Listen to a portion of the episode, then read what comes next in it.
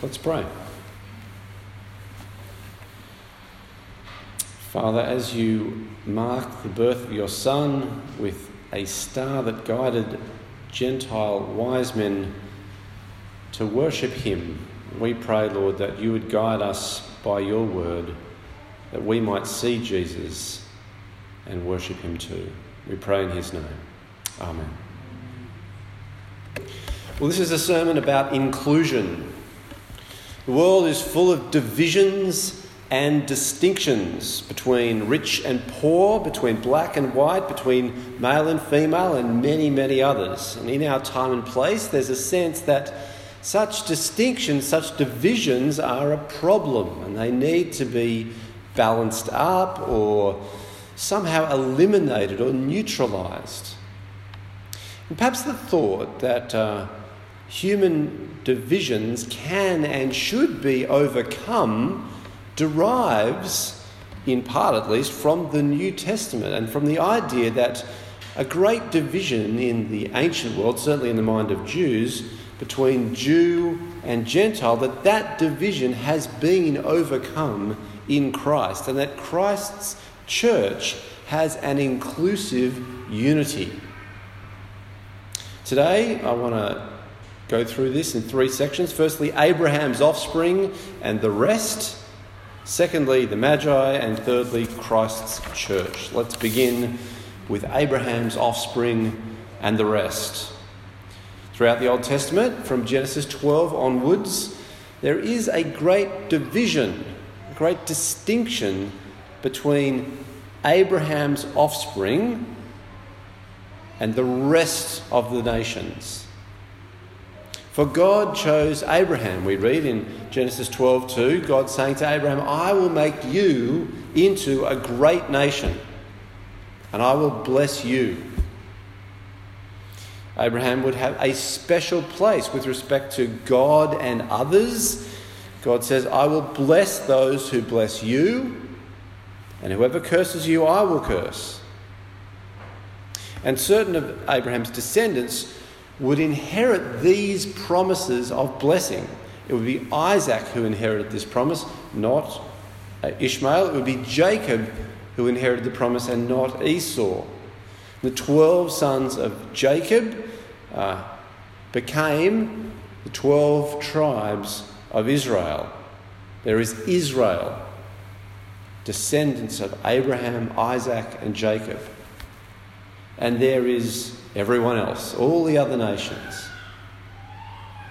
However, it is not that God cares only for Israel, for even to Abraham, God said, You will be a blessing, and all peoples on earth will be blessed through you. And as a kind of reminder that God is active beyond Israel, He has made these promises to the descendants of Abraham, but He is not only concerned with those descendants, from time to time, mysterious non Israelites come and they bless Israel in God's name. We might think of the mysterious Melchizedek, who we meet in Genesis 14. He uh, meets Abram after Abraham returned from defeating Chedorlaomer and the kings allied with him. The king of Sodom came out to meet them in the valley of Shaveh, that is the king's valley. Then Melchizedek, king of Salem, brought out bread and wine. He was priest of God Most High, and he blessed Abraham, saying, Blessed be Abram by God Most High, creator of heaven and earth. And praise be to God Most High, who delivered your enemies into your hand.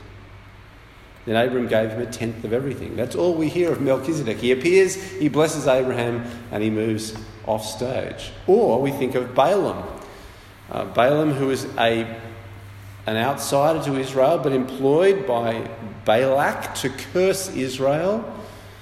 But he couldn't curse Israel, he had only words of blessing. This is from Numbers 24. And Balaam spoke this message The prophecy of Balaam, son of Beor, the prophecy of one whose eyes see clearly the prophecy of one who hears the words of God, who has the knowledge from the Most High, who sees a vision from the Almighty, who falls prostrate, prostrate and whose eyes are opened. I see him, but not now. I behold him, but not near. A star will come up out of Jacob, a scepter will rise out of Israel. He will crush the heads of Moab, the skulls of all the people of Sheth. As we go on in the Old Testament, the book of Isaiah, which we had a reading from today, uh, the book of Isaiah presents God's intention that he would send a restorer to Israel. Israel had fallen on hard times under the hand, the heel of the Babylonians, but Israel would be restored, and along with Israel, God would bless the nations too. Here's Isaiah 49. And now the Lord says, It is too small a thing for you to be my servant to restore the tribes of Jacob and to bring back those of Israel I have kept. I will also make you a light for the Gentiles, the nations, that my salvation may reach to the ends of the earth. And in the words of Isaiah 60, our Old Testament reading, and when the light of Israel comes, it will draw in the nations. Arise, shine, for your light has come, and the glory of the Lord rises upon you. See, darkness covers the earth, and thick darkness is over the peoples. But the Lord rises upon you, and his glory appears over you. Nations will come to your light, and kings to the brightness of your dawn. So we have these Old Testament words that look forward, that see a star rising among the descendants of Jacob who will be a ruler. We have the Lord's servant who will restore Israel and shine the light of God's salvation to all nations. Who these nations will then be drawn to that light. They will come to it. And so we arrive at number two, the Magi. The Magi join the list of mysterious outsiders to Israel who know something important from God. After Jesus was born in Bethlehem in Judea during the time of King Herod, Magi from the east came to Jerusalem and asked, Where is the one who has been born King of the Jews? We saw his star when it rose and have come to worship him. Magi was originally a term that referred to Median or Persian priests. The Medes and the Persians lived, you know, to the east of Israel. They were, um, and, and to the north, they were Zoroastrians. But the word Magi came to refer to all kinds of astrologers and sages and soothsayers generally. And these magi may have come from Persia or Babylon or perhaps Arabia. These are men who observe the sky, who deal in prophecy, who receive dreams. How they knew what they knew is not explained. And generally, such pagan arts were frowned upon in Israel. All this astrology and soothsaying was not kosher, it was not right. But nonetheless, here they are, these outsiders, these these pagans, these Gentiles, they are keen to honour the one who has been born King of the Jews.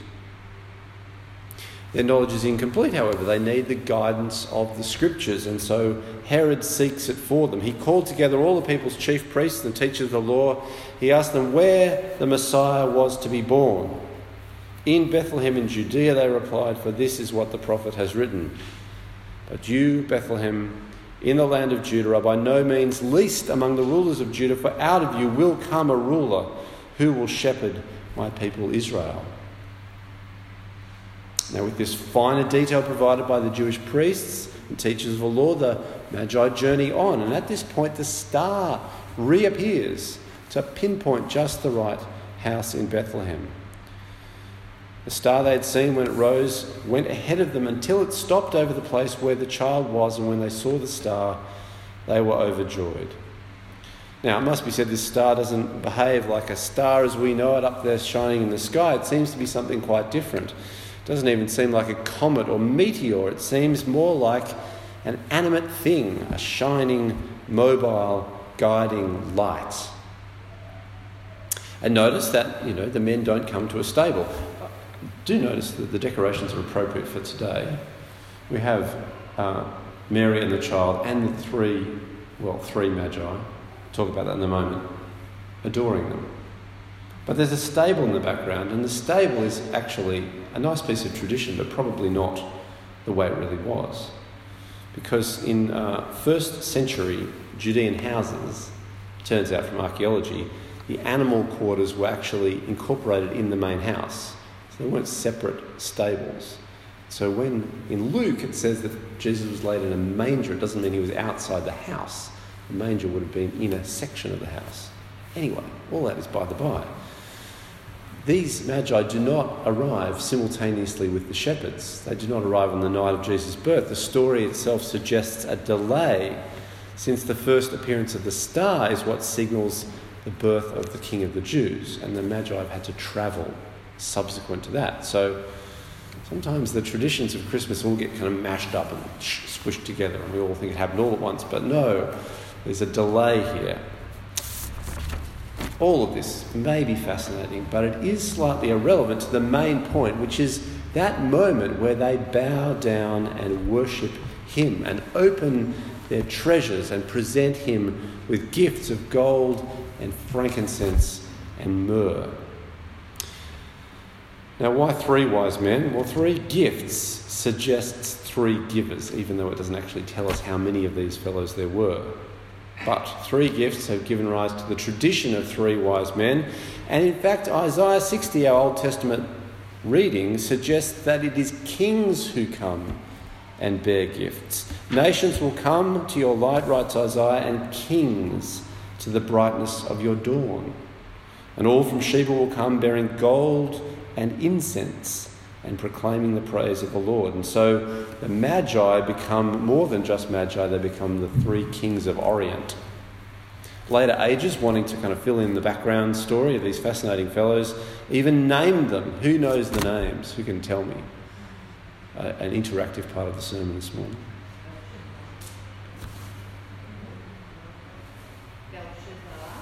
Yep. Balthazar, Belshazzar, Balthazar is one. Anyone got another one? I'm glad you don't know this. This is completely useless information. Melchior and Gaspar, or Caspar. Anyway, these names are attached to the, these three fellows, but actually it's all completely made up, speculative.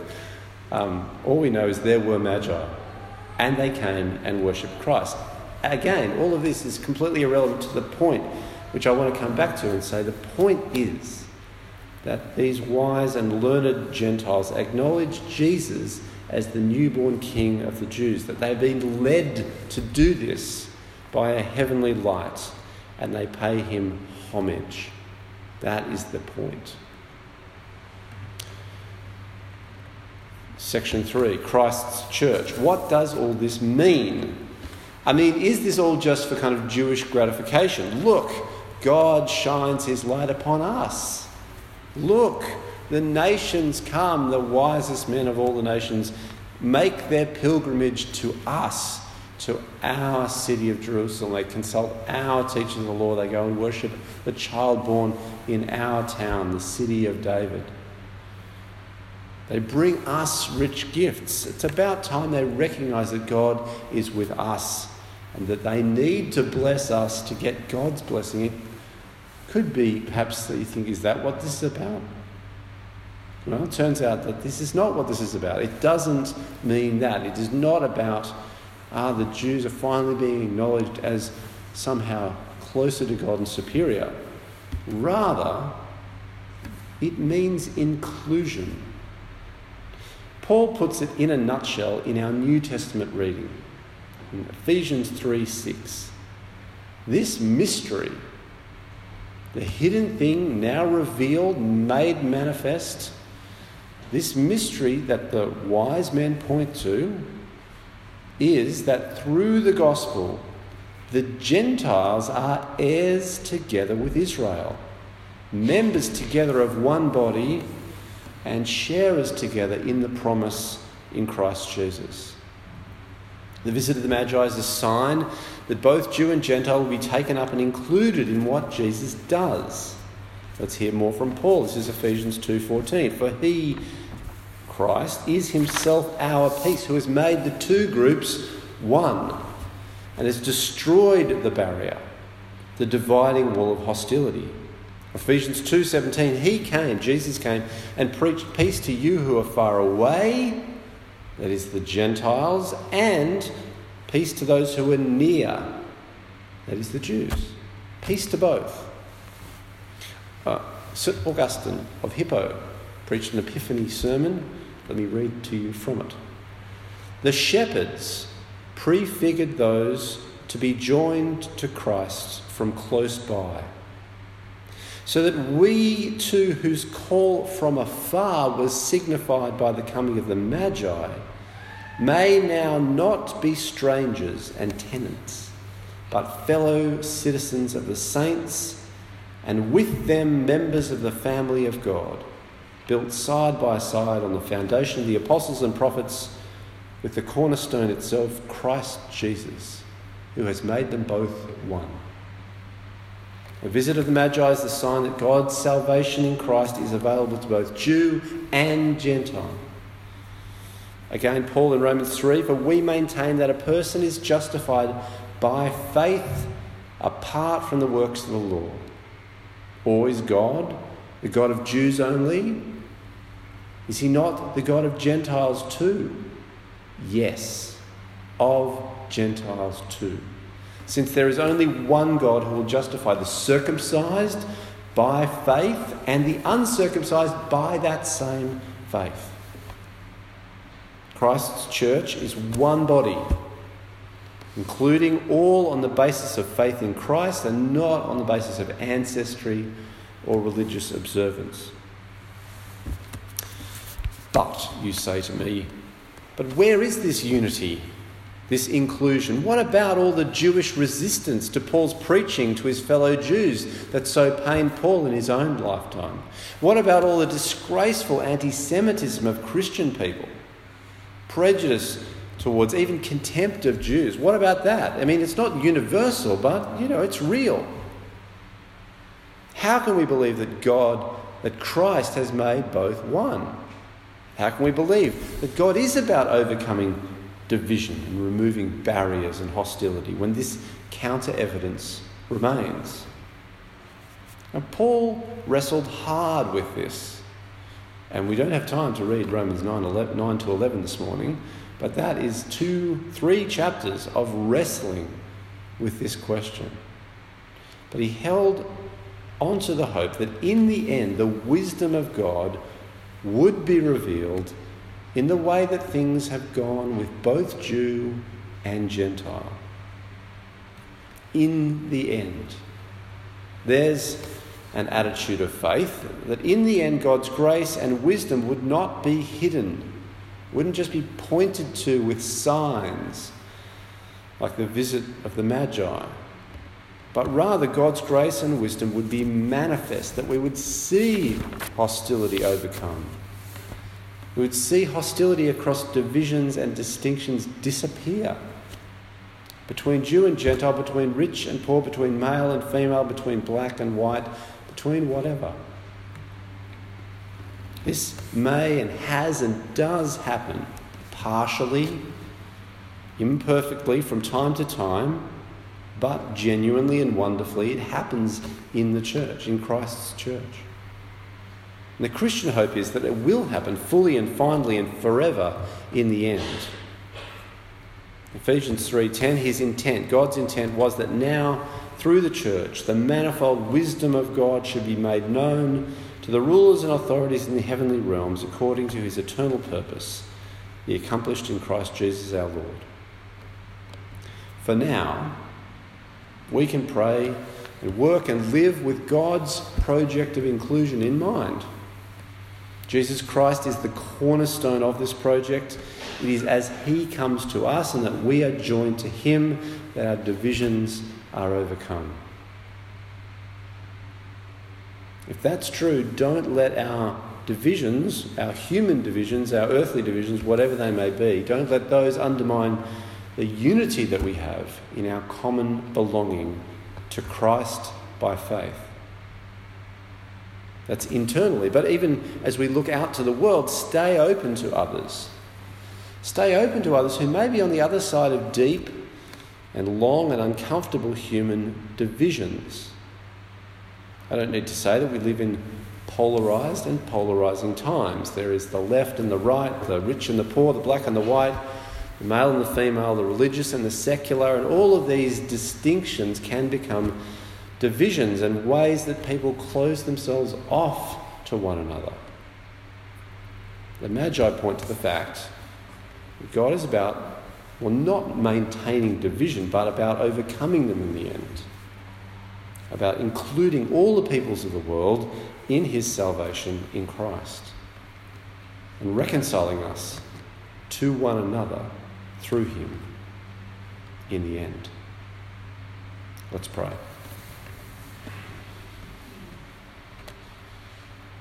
Father, we thank you that you drew these magi to the cradle of Jesus to worship and adore him, the one born King of the Jews and of Gentiles too, and that these Gentiles acknowledge his lordship, his promise, his blessing, and they give him gifts in anticipation of the gift he will give to us, that he will make peace.